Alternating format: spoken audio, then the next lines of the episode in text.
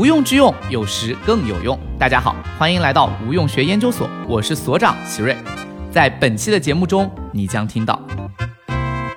其实人格没有好坏之分，人格也没有说谁和谁会更搭这一说。你不是要跟测试出来的那个人格标签过一辈，你是要跟眼前这个活生生的人过一辈。就是人们在做这个测试的时候，他最终他是要一个答案的。这个答案就是你帮我直接做判断。无论是哪一种性格测试，本质上都是一种标签化的理解人的方式。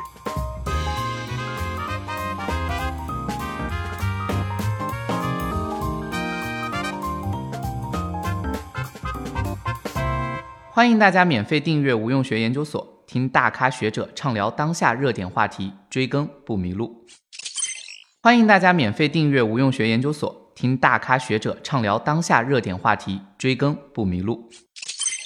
那我们今天聊的这个话题啊，相信很多的年轻朋友们一定不陌生。因为时下，不管你打开任何一款年轻用户比较多的社交 APP，或者是聊天社区，还是你在平时的社交局上面聊到的话题，都离不开今天我们所聊的对象，就是 MBTI 人格测试。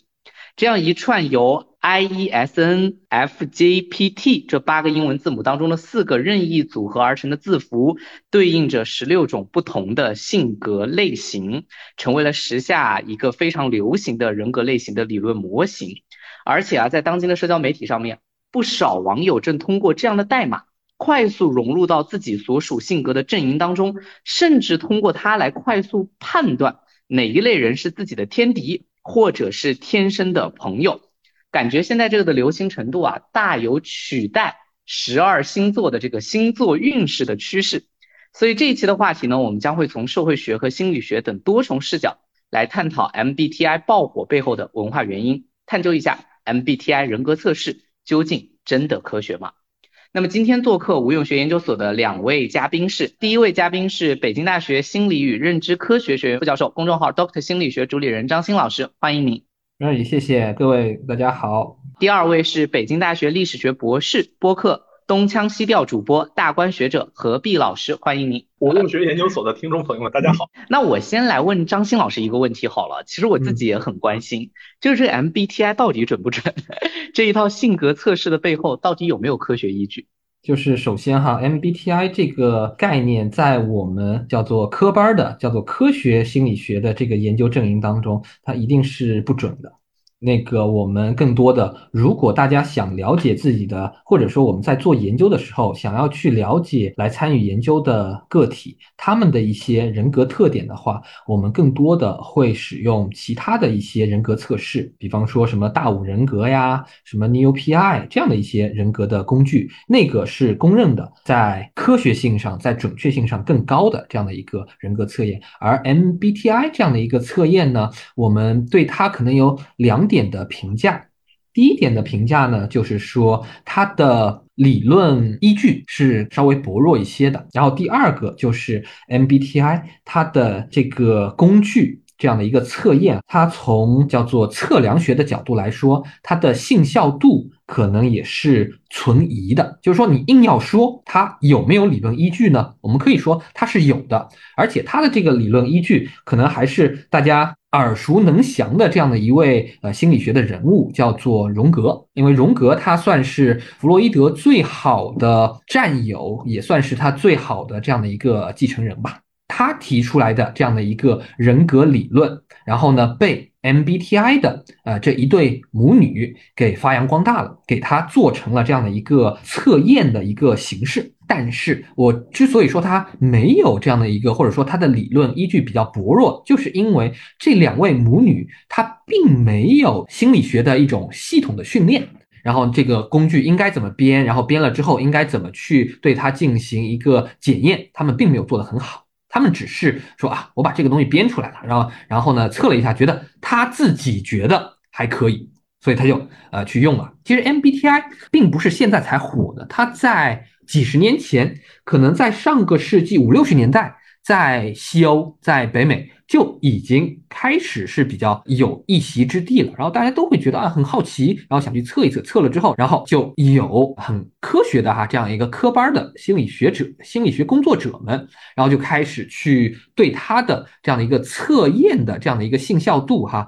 来进行检验了。呃，比方说近期发表的这样的一篇文章，就发现了说，哦，这样的一个工具，它并不是很符合我们的叫做测量学的标准，稳定性并没有那么高。就也不是说稳定性不高，但是呢，没有想象的那么高。一般我们要求稳定性，比方说它测量了第一次。然后再测第二次，这两次之间的相关系数应该要达到零点零点八、零点九，但是它可能就达不到，或者是它的效度，也就是它和其他的这样的一些测验工具，对吧？那比方说我刚才介绍过的大五人格呀之类的，它们之间的这样的一个相关系数也应该很高，但是其实也不高，所以这是叫做从我们的这个科班的角度哈来讨论我们的这个 MBTI 的问题的话，那可能就是存在。刚才我所说的这两个问题，好，了解，谢谢张鑫老师。听起来就是作为一套解释框架，在科学性上并没有非常严谨，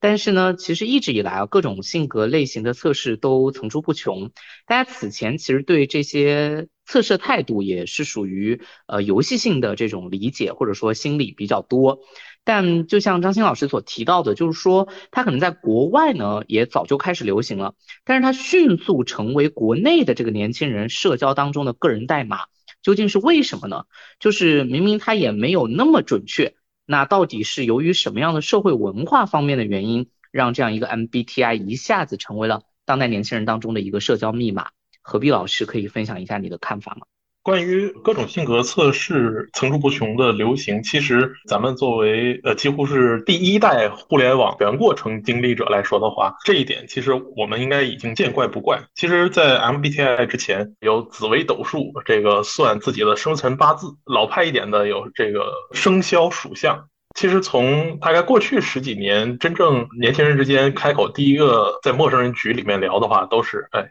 你是什么星座的？就我们会发现，不论是否要关注性格测试的科学性与否，我们在生活里始终需要这么个东西，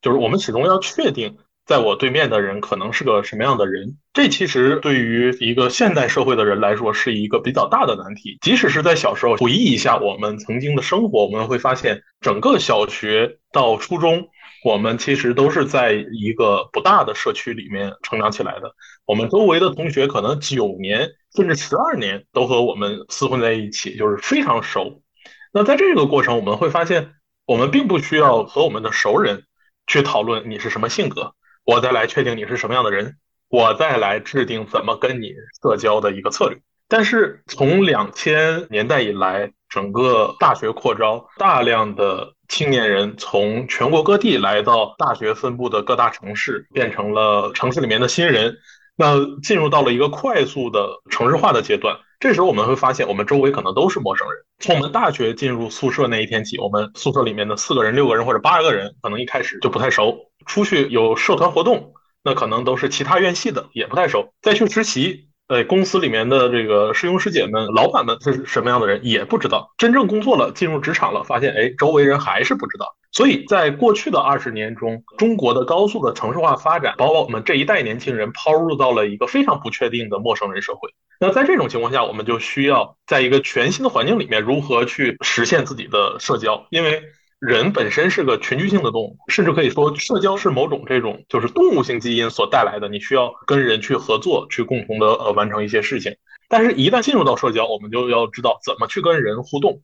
那我应该呃和别人采取一个什么样的基本的准则？那别人遇到一件事儿，他可能会有什么样的反馈？社会学里面有一个很重要的理论叫镜中我，就是我看人看我。我在一个这种社交关系里面。一定要知道别人呃我做了什么事儿，别人是怎么看我的之后，我才能做出下一步的反馈，去看下一步怎么样跟他进行一个互动。那在这个样一个陌生人的互动当中，没有一个锚点让我们去找到一个非常确信的方式去和别人建立起联系的话，那么一系列的性格测试它的需求就产生了。那咱们这一代用的最多的就是过去几年的，那你是什么星座啊？甚至只有星座还不够，你还要上升是什么，把它更加的复杂化。然后 MBTI 也是这样一个，至少它在形式上给我们新一代的人看起来更加科学的一个方式，让我们确证说我的性格并不是因为我在哪天生的就决定了，我可能需要做一个量表，而这个量表看起来比较科学，那我觉得我就是这样一个性格，于是这个东西就诞生了。其实这是一个这一代互联网群体在成长的过程中，抛弃了之前看起来比较幼稚的东西，而迎接了一个更加成熟的东西。所以看起来这是一个性格测试在形式上的这种代际的，随着时间变化而变化。但实际上，去愿意参与这个东西的人还是那一波人，因为这一波人始终面临着某种不安感。这种不安就是我来到了一个新的环境，我如何去确定和别人交往的策略。而再往下，我们会看到，可能更新一代的人对 MBTI 就不是那么的在乎，无论别人是什么性格，我可能我行我素就可以了。何老师提到了这样的一个说，可能是这一代人某一代人的一个特定的一个行为，这点我倒是可能有点不同意见，因为我对这个 MBTI 关注呢也不是那么多，但是我唯一关注到的是，比方说在冬奥那一阵儿吧，还是怎么样，然后 MBTI 突然火了，火的原因是说谷爱凌她突然发了一个朋友圈说，呃，我的 MBTI 的类型是怎么样的。然后接着就带火了，说哦，其他的很多人跟风说啊，我我也是怎么样的，所以我倒觉得可能这是一个普遍的一个规律，就是每一代人不管是谁，他可能都有一个共同的需求，就是 Who am I 这样的一个问题的答案，就是每个人都有这样的一个需要了解自我这样的一个需求。他要找各种各样的途径去了解自己，而我自己做一个反思的话，就是我们认为很科学的这样的一个心理学的测验，它的一个问题是它不够有趣。就是比方说，我刚才介绍的那个大五人格，它可以算是在目前心理学界我们要测量人格的话，那一定会去用的。然后他自己为了增加它的有趣性，他也给自己的名字起了一个叫做人格的海洋模型。为什么叫海洋模型？就是因为它的五个人格维度，它的首字母。的缩写可以写成 ocean 这样的一个 O C E A N 这样的一个单词海洋，但是说老实话，如果让你去做。我相信很多人是不愿意去做的，因为我们做研究一般都给被试钱嘛。我都说你给你钱，你你来不来做，对吧？他们说啊，那好吧，看在钱的份上，我愿意来做。因为那个大五人格的工具简版，它有六十道题，然后每道题都是在什么什么情境下，你是不是一个健谈的人，你是不是一个怎么怎么样的人，就是做起来你会觉得很无聊。而如果是一个完整版的话，它可能有二百多道题。所以在这种情况下，很多人他会觉得，那我为什么要做呢？而且我特别同意刚才何必老师说的一个观点，就是叫做星座和 MBTI 相比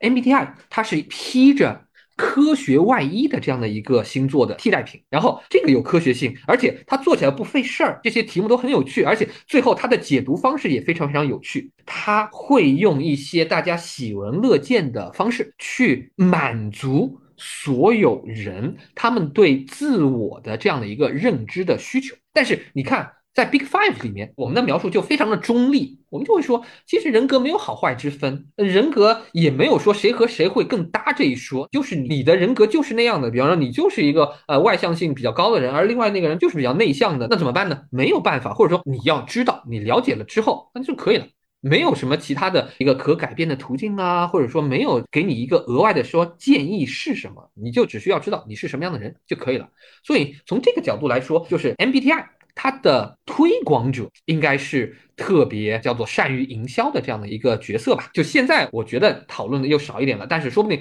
过一段时间之后，哎，某一个名人他又出来说，哎，我的 MBTI 是什么样，又可能又带起新一波的流行。好，谢谢张老师。顺着张老师说，其实我觉得那个传播方式真正吸引人的点，可能就在于他把每一种人格做了角色化的分配。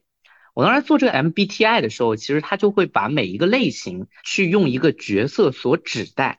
这个我觉得跟星座还是有异曲同工之妙的。我觉得它是不是符合了人们认知当中的某种形象化需求？因为凡是非常科学和严谨的测试，第一，它之所以无趣，就是因为它精度非常高，然后这个过程非常漫长，非常复杂。但是我在这个过程中把它如果卡通化、形象化、角色化，它就会让人特别好接受。其实我特别同意席老师说的这句话哈，就是说它的传播当中的这种形象化非常重要。其实形象化它一方面是让人更容易理解，其实另外一方面就是一个特别懒的一种分类的方式。嗯，还是顺着我刚才说的那个大五人格，大五人格它不节省精力，就是说你得记住哈，你的这个 openness 对吧？你的开放性是多少分？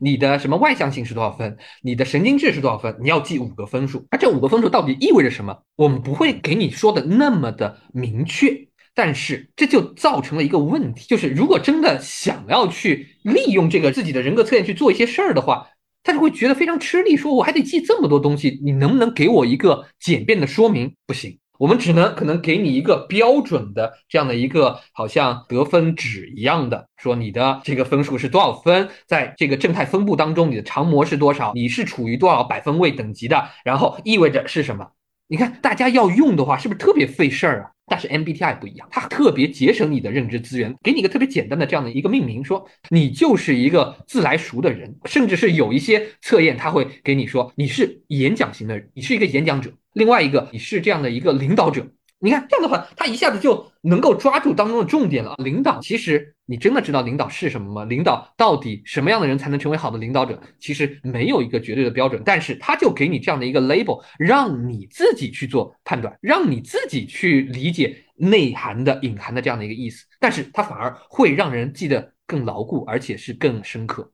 对，所以顺着讲，我刚才也想说，就是不光认知门槛降低，它给了你一套行为准则，就是人们在做这个测试的时候，他最终还是要一个答案的。这个答案就是你帮我直接做判断，然后我适合跟哪些人待在一起，我不适合，我要避开哪些人。这个跟那个阴阳五行相生相克和所有的测试的本质，我觉得最后一定要是作用于在我的现实生活的人际交往的各种环境的情境的运用当中，它才能够流行起来。对，是的，没错。对，顺着刚才张老师说一个，我觉得刚才张老师有一个说的的确是非常重要的，就是各种各样的性格测试其实都是有一个人的自我认知或者自我确证的要素在里面。那另一方面来说，就是为什么我们看到无论是星座、生肖还是 MBTI，它的类型是有限的。刚才张老师也说，这是节约人的认知成本。的确，还是想进一步强调一下。之所以要节约认知成本，很大程度上还是因为我们现在每天要经历的人太多了，我们很难像张老师说那样拿大五人格去说清楚我们一个公司一个办公室二十几个人，每个人每一项都是多少分。但是大概二十几个人，每个人是什么样的星座，还是能记得住的。然后以此来去社交里面每天聚会提个话头什么的，大概还能互动起来。所以，且不论各类测试是否足够的精准，但是它的结果一定是要有限的类型，同时要它的设计者给出一个行为手册，我们只要按照它的方式去社交，那这整个的人就会过得不是那么累。再有一点就是，呃，说到流行的话，前两天看到一个比较有意思的比喻，就是说一个电影是一个作品，但是这个电影放到豆瓣儿去打了分以后，豆瓣上的那个电影就跟这个电影不是一个。东西了，同样性格测试也是这样，就是 MBTI 它自己本身是否有效，它自己本身是好是坏，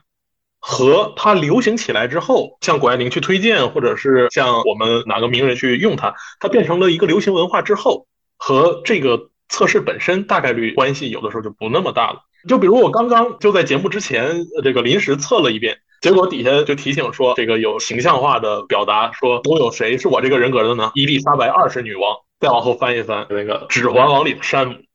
复仇者联盟》里的美队，就明显后边这俩连真人都不是。但是它是一个非常好的流行文化要素，让它这个东西可以在熟悉流行文化元素的这一批年轻人里面去流行起来。我特别赞同何必老师刚才提到的那个观点，我们是不是可以这么去理解？就是说，其实。大家已经不再去关注它是不是准确了，其实他关注的就是这个背后，说我能找到和我一样的人，哪怕这个人是一个假想的人物，那以后我和别人去社交的时候，我已经有谈资了。我也觉得，就是比如说星座，我觉得很多人其实也没有把它当做什么很大一回事儿，就是它更加类似于在社交话题中那些不会触碰雷区，能够迅速拉近距离，谁都可以说上两句的一个共同文本。我的感觉就是，我对星座的认知，我在大学的时候 就开始去了解星座之后啊，知道我什么星座之后，我也去看说哦，我的星座最近运势怎么样。但是我会有一个感觉，就是我会只信他的好的，不信他的坏的。跟别人聊天的时候，也会去。刻意的去说，我了解了一些星座，然后你的星座是什么，我的星座是什么，这样可能就是更容易去热身，更容易去让原本不那么熟悉的人就可以去热乎起来，然后就可以去聊别的话题了。的确，那我们现在还观察到有另外一个趋向啊，就除了个人喜欢使用以外，好像现在也越来越多的公司也会引入各种各样的心理学测试。来辅助管理者更好的了解员工，或者辅助团队更好的配合。那包括之前也有报道说，一些企业甚至会把 MBTI 性格测试当做招聘时候的一个参考值，保证在一个团队当中同一类型的员工不会占比过多。想问一下张老师，这样的企业管理方式从心理学的角度来讲，对吧？要怎么理解？以及像 MBTI 性格测试。盖洛普能力测试等等这些模型和问题，它的设计逻辑究竟是怎样的？就其实关于心理测验在企业招聘当中的应用，这本身就是一个特大的一个话题。然后包括就我们学院的童佳锦老师，他就专门去做的是一个叫做企业的人事测量。就是 HR 他们专门去做的这样的一个测量，然后工具，在上个世纪的可能二十年代、三十年代就开始有了这样的一个用心理测验的这样的一些工具，对员工、对招聘的人来进行测验，来辅助我们的招聘的一个 decision。它是有一定的叫做历史的演进的。就首先，最初我们用来辅助人员招聘的这样的一些心理测验，用的是什么呢？叫做能力测验。包括盖洛普的能力测验，包括最简单的智商测验，因为包括现在也是非常非常多的一些原分析的结论都指向一个结论，简单来说就是智力高的人他的工作成绩会更好，所以这个是有它的合理性的。大家一开始是一窝蜂的都去想用一些能力测验去筛人。但是为什么后来慢慢慢慢的，大家就开始用叫做人格测验去替代能力测验呢？其实这个也和哈，就是一些政策上的一个倾向是有关的。什么政策呢？就是说已经有很多的研究去指向一个结论，从智力测验的角度来说，就是说黑人的智商确实比白人要低一些，就这个是客观存在的。至于它背后的原因，可能是和它的这个社会因素有关。因此。很多的欧美的这样的一些机构，为了去表达出这种政治正确以及不歧视的企业文化，他们就觉得我们不应该用这样的一个智力测验。那人格测验就应运而生了，或者人格测验就成为了一个比较好的叫做补充品，就是我们可以把人格这样的一个工具加到这样的一个测量的叫做 package 里面去，测量的包里面去，让我们第一个是更多的选择，第二个呢是对人有一个更加全面的一个认识。但是从另外一个角度，其实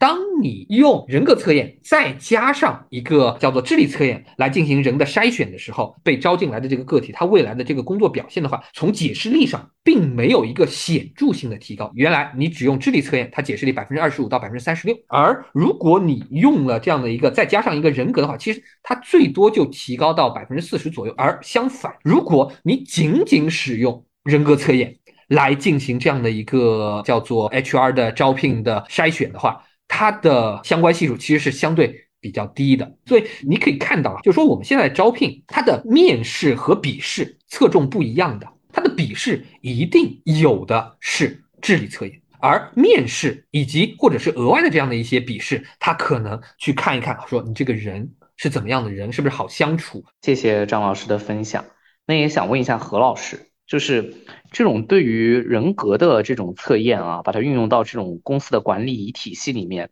是否是从现代管理学或者说是西方管理学博来的这种理念，还是说其实我们的文化传统里面也有这样的一个管理色彩？那么这种管理模式的背后的社会或者说文化逻辑是什么？回到刚才张老师所描述的那个状况来说呢，我觉得这是一个现代企业组织。实行管理的时候，不得不去面对的一个管理难题，就是企业作为现代社会里面一个经济组织，它的目的是要盈利，但是招过来的人五湖四海，是一个小型的陌生人社会。那么就是在一批陌生人招进来之后，怎么去协调他们去工作？因为工作本身广义来讲也可以视为社会交往的一种。我想从另外一个不是那么个体的层次上去解读 MBTI 在现代企业管理中的应用。其实我更倾向 HR 去这么做，是一个组织行为学的问题，就是把我们自己将心比心放在 HR 的那个位置上。老板要求我们要招合格的员工，HR 也很苦恼，说什么样的员工是合格的呢？我就得测，所以他就得找各种各样的这个测试工具。而这个测试工具在整个组织内部，老板去看这个工具要不要上，因为这个也往往涉及到企业行政成本。那他唯一的评判就是这个东西有没有用，是不是科学？那就像刚才张老师说的，单用智力测验有效性可以到百分之三十多，智力测验加性格测验放在一起能到百分之四十。只用性格测验的话，可能只有百分之十。但是无论用哪种东西，我们可以想象，HR 绝对不会用星座来给你测的。它没有科学理论的背书，也就意味着老板是不认这个东西。所以，对于 HR 这样一个公司的管理岗位来说的话，我只要找到合理的工具，按照老板设定的标准，我把人测出来了，他测试多少分，然后按这个招。至于招进来以后，这个人好不好用？为企业带来多大效率，这不是 HR 考虑的，因为 HR 把他招进来以后，他的工作大概率就已经完成了。而这个工作完成的好坏，就在于他是不是用了一个科学的标准去科学的测了人。那么往前倒倒到特别传统的社会，其实我们会发现那个时候人的交往半径非常小，所以这大部分都是个熟人社会，他用不着。而假如到二十世纪以后，那特别是二十世纪下半叶，我们开始有了一条现代化道路，也办了很多大型的企业。但是我们去看它的企业组织方式，还是一个熟人社会。而这个熟人社会就是一个厂矿大院，一个机关单位，它这些人是要长期的互动在一起的。而管理模式相对来说不是一个自由流动的状态，就是你这个人聘在这儿了，不管好不好用，你都得在这儿待着，也不会把你开除，呃，这个也不会把你辞退。那你怎么着都得跟这个人磨合。所以这个时候我们发现，在计划经济时代的这样一个熟人社会里面，MBTI 这个东西也用不上。它只有到了说劳动力市场足够发达，这种自由应聘的这种关系逐渐建立起来，现代企业才会面临这样的问题。嗯，何必老师的这个分析还是非常有趣。我是在想，就是我觉得这个不是说我作为测试者我怎么理解这件事情，就是我在想，当它运用到一种组织策略里面，或者它变成了一种门槛和标准的时候，有时候可能我不太相信这个 MBTI，HR 信了，并且把它给凝固了，然后并且把它作为某种普遍性的判断标准的时候，可能它就开始出现这个，确实它就跟很多社会议题可能和身份政治就勾勒起来了。现在那针对 MBTI 的话。这一类的性格测试，其实它的争议也很大。就是有一些观点认为，大家应该积极的通过这些测试的结果，进行好自我认知啊，以及生活上的各种筹划，比如说职业规划，甚至是婚姻选择。大家会认为，在这种就是说，即便它的颗粒度可能没有那么细致，不够完全科学，但是它起码能够让自己少一点判断成本和试错成本，更快的获得自己更匹配的岗位或者是伴侣，少走弯路。那么与此同时呢，另外一种观点就认为说，这种性格测试本质上其实说的都是一些模棱两可的话，它给了人心里面一些不好的暗示，或者说一种缩限可能性的这种引导，最后呢反而会成为个人发展的一个束缚。其实想问一问两位老师，怎么看待这两种观点，或者说更同意哪一种，以及我们的实际生活选择。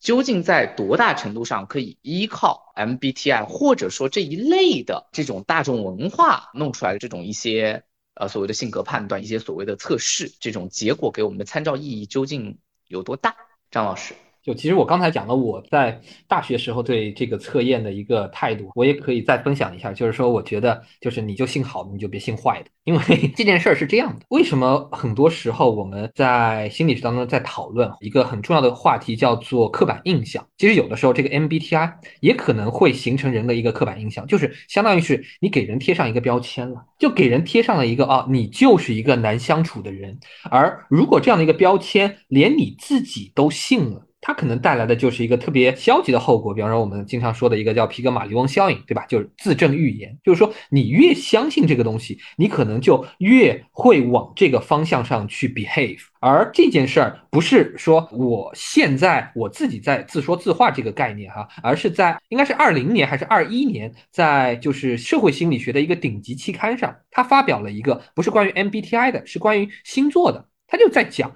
星座如何成为了。中国人的这样的一种自证预言，如何去内化出了他的这样的一个自我刻板印象，就说本身哈星座就是舶来的。然后呢，并不是所有人对星座这么了解的，但是他们对星座的了解就来自于一些外界的呃互联网啊，或者说那个流行杂志上的一些灌输，而这样的一个灌输又进一步加强了他们对这样的一个星座和自己的行为之间的这样的一个联系，而这个联系又反过来再一次确证了这个星座形成了这样的一个。循环相互之间的循环，也就变成了一个自证预言。所以这件事儿呢，我自己有一个观点，就是看看就好，不用太当真，哪怕是那些特别。我们叫做科学的这样的一个工具，当然，这个特别科学的工具，我们不会像 MBTI 解释那么绝对，说你就是怎么怎么样的，你未来会怎么怎么样。我们只是说和别人相比，你可能在外向性上更高一些，对吧？你的外倾的这样的一个倾向会更高，但是我们不会给他一个建议，说我建议你怎么怎么样，我建议你以后。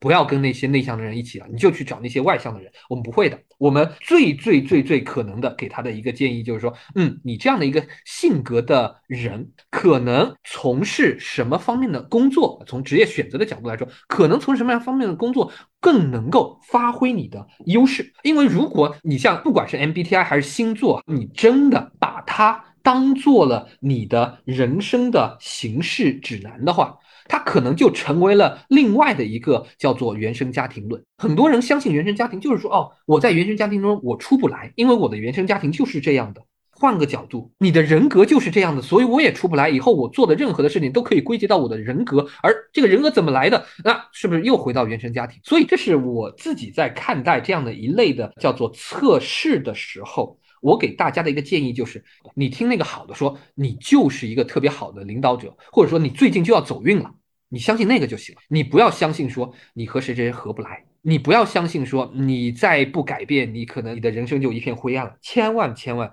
不要被这样的一个标签所左右，这是我的观点。如果早点遇到张老师就好了。我就是那种天天看了一堆东西，只相信了坏的，全忘了好的的人。因为我总是觉得坏的更能够引起我们注意，然后天天就要留意这些东西。那可能，那可能你，可能有些人天生是悲观的人也有可能哈。但是可能我是一个乐观的人，所以我只相信好的，我不，我不信好的，挺好的。对，嗯，我就当时本来想说张老师过得好积极，好羡慕。嗯，何必老师呢？何老师怎么看？我完全同意张老师刚才的看法。进一步说，其实呃，无论是哪一种啊，科学不科学的。性格测试本质上都是一种标签化的理解人的方式，因为它只能提供有限的类型，每种有限的类型还给了你有限的解释。因为越有限，你才越好把握，你才能在这样一个数量庞大的陌生人交往中有效的节约自己的认知资源，建立起合适的社交策略。但你要真学、真信、真用，去把这一套用来指导自己生活的话，你发现你这个人过得就越来越标签，过得越来越薄。就一个人，他是有非常多的各种各样的可能性的。就像刚才学水老师说，要不要用这个来去指导自己的择偶？我觉得这个简直就是，就是你不是要跟测试出来的那个人格标签过一辈子，你是要跟眼前这个活生生的人过一辈子。就交往、工作、交朋友也是一样，就是每个人都会非常的复杂，都会有细微的这样一个不易感知的，但是又是活生生的这样一个举动、性格之类的东西。那假如错失了这些美好的东西，只把自己按照那些标签的指导去生活的话，那很显然，这个人生基本过得也就跟这个风干牛肉差不多了。其实这类测试，不论是更加复杂、更加科学的心理学的标准量表。还是我们今天在手机上随时就能做的 MBTI 的测试，任何社会科学的这样的测验，它非常准的那些问题只能测量你的行为。因为我之前也做过很多社会学的量表，它大概就问你你在办公室里面人多的办公室里面是不是不想坐在房间的中央？你同意还是不同意？给自己打个分。你会发现，那所有这些问题能够确证的给你，永远是在你的行为上，但是他不会去问你内心是怎么想的，为什么要去这么做。所以，将行为转化成人格，转化成某种心理上的本质上的东西，这本身是美国社会科学的一个普遍意义的行为主义的方法论的一个典型，因为这是美国社会科学的一个传统了，这是它的传统异能。这当然是一种理论流派，而且是有它的学术价值。但是我们也要非常清楚，就是依靠行为来去测定出来的所谓的你的人格，它的局限性在哪？以及更何况这种人格在流行文化里面还被进一步简化成为了一个标签化的测试，让人过得非常单调。我觉得我们去认知别人。就是用一下这些心理测试，我还能理解，因为就是像何老师刚开始说的，我们进入生人社会，社会交往，然后我们跟一个人相处的这个时间急剧被压缩了，要做出迅速的判断。我是真觉得我们在认知自我的时候，如果要靠一些外部的量表，我总是不知道为什么，我个人感觉是有点怪怪的。就是如果我们就是活到一定的年纪，然后对我是谁，我喜欢什么，我在意什么，我跟人交往的时候，我的感受是什么，我的情绪是什么，都不能确认，得要靠一个数据和量化的指标来反映我的问题的时候，我觉得我内在系统已经不太好了。我相信喜瑞老师你说的。就是你自己应该是一个从心理学的角度来说，是一个自我同一性已经达成的这样一个个体。但是你不可，就是从我们的研究的角度来说，其实还有很多人他的自我同一性是没有达成的。所谓自我同一性，就是刚才的那一系列的问题：我是谁？我想要什么？我到底未来是路在哪里？很多人他没有达成的。就是从埃里克森的角度来说，在人哈，他从青春期一直到。成年早期，他们一直在寻找的就是这样的一个答案：说我是谁，我究竟想干什么？别人对我评价是什么？然后我未来可以干什么？然后我活在别人的眼中的那个我和我自己认知的那个我是不是一样的？很多人他没有这个答案，或者有些人他因为家庭的原因，他没有去寻找那个答案的动机，他就被家庭安排了，去给了别人直接给了他一个答案，但是他可能在内心他知道那不是他的答案，但是他又不知道怎么去寻找，所以他可能就会去通过别的方式来去找了。就像你说的一样，他们确实是在内在系统出问题了，但是这样的人其实不在少数。的确，我是觉得很可惜。我觉得我自我的觉知的很多部分是来源于经验。就是那个经验不来源于经验素材的稀缺性，我觉得来源于对于经验本身的反思力和觉察，但那是一个很确实没有办法互相通约的过程。没错，就有些人他可能没有尝试，他甚至连这些经验都没有。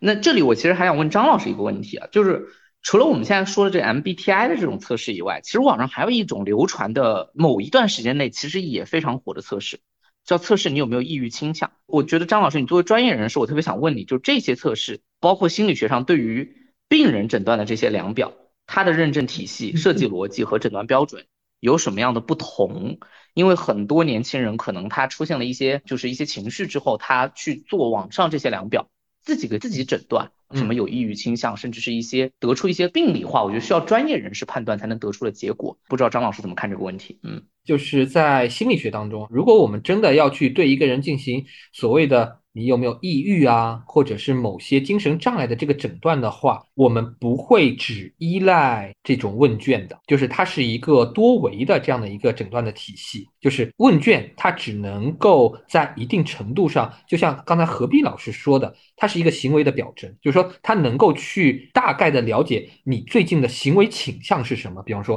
啊，你最近有没有一些情绪低落的情况发生？或者说你最近食欲怎么样，正不正常？你的体重有没有下降？你现在有没有那些叫做兴趣减退的现象？但是这个不能成为我们诊断的全部，就好像中医里面还讲究望闻问切，对吧？然后在我们诊断一些精神障碍的时候，我们也会在这个整个的这个心理咨询的体系当中，我们也会有其他的额外的很多很多的其他的工具，比方说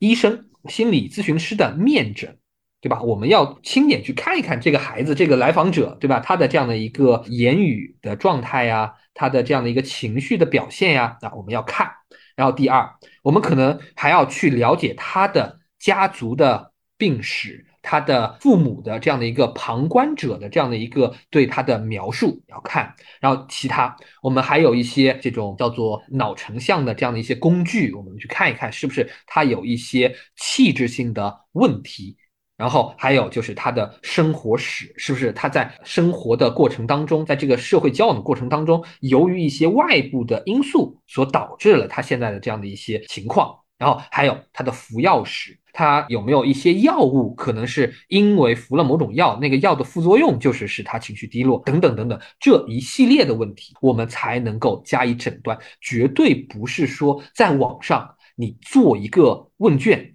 就能够给别人下结论说你这个人你是中度抑郁了，不可能的。这是需要提醒大家关注的一点。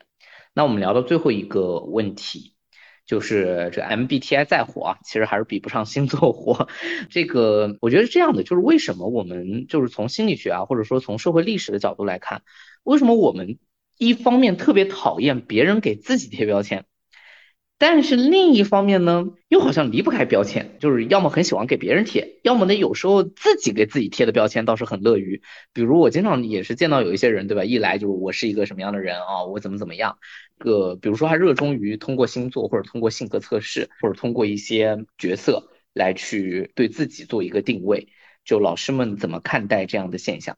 就是我倒觉得它是个社会正常现象，对，特别是在当下，无论一个人上来自曝星座还是自曝那四个字母，我都非常理解，因为至少他在自曝的时候还表达说我是想跟大家社交的，就是我一直对流行文化处于一个尊敬的态度，因为这个东西谈不上什么问题，尽管刚才张老师还有我对。MBTI 本身的科学性，以及它应用在一些特定的场景里面可能产生的问题，做了一系列的分析。但是依然要说的就是，我们现在生活在这样一个快节奏的、剧烈变化的陌生人的社会，特别是其实我们算一下，北上广深的人口加在一起已经近一个亿了，这也就意味着全国。每十四个人里面就有一个人生活在北上广深，而北上广深的人又几乎占据了整个我们能眼见的各类互联网社交平台的最大的发声筒的地位。那这样一群生活在大城市的需要陌生人社交、迫切需要 MBTI 或者星座这种来去帮助自己社交的人，那自然这些东西就会变成一种流行文化。我同意何必老师刚才那个观点，就是说，至少他是愿意把自己叫做 self-disclosed，他是愿意去自我表露的，而这种自我表露是成功社交的第一步。而我们一直在聊的关于 MBTI 的一个话题，其实我们我觉得回到我们原始的这个话题上来说的话，那就是说，其实 MBTI 只是我们社交的一个口子，它只是说我们需要去。开这样的一个和别人交流的这样的一扇窗，让别人也接纳你。那就好像我记得就是有一个相声上说的哈，就是说什么时候哈，一男一女啊谈恋爱，然后约在动物园见面，但是那个男生他特别特别的内向，然后又看到女生更不善言辞了，那这个时候他突然冒出来一句，跟那个女生说了一句，说你看见过大老虎吗？这句话一出来，那是不是一下子就风就减了？你不如说，哎，我是一个什么 NIFT 的这样的一个人，然后你是什么样的性格的人？我倒觉得这是一个不错的，叫做社交上的一个开口的方式，能够迅速的让大家熟络起来的方式。所以说，给别人贴标签一定是不好的，但是呢，给自己贴标签可以让别人哈愿意来更多的了解你，进而增进你们之间的关系。我倒觉得是个不错的方式。你是用星座的方式来打开这个口子，还是用 MBTI 的方式来打开这个口子？我倒觉得无所谓。好的，谢谢张老师。我甚至说一点，我觉得给别人贴标签最大的问题，就是一段真实的人际交往里面，其实是需要你对别人，就这个词虽然说烂了，其实尊重。这个尊重绝大程度上来源于也是尊重别人的独立性和主体性的。而一个在社交当中去给别人贴标签的人。其实他的世界说到底是只有我的，就是只有我存在的，因为对面不是一个活生生的人，他可以被抽象成一个符号，可以被简化成一个数字，但是它不能成为一个生命性的载体，所以才会给很多人的人际交往带来非常多的困难，而且那些被贴了标签的对方，其实在他的眼中也丧失了更多的可能性。或者说改变的可能，我觉得这是一件非常可惜的事情。好的，那谢谢两位老师做客无用学研究所，感谢。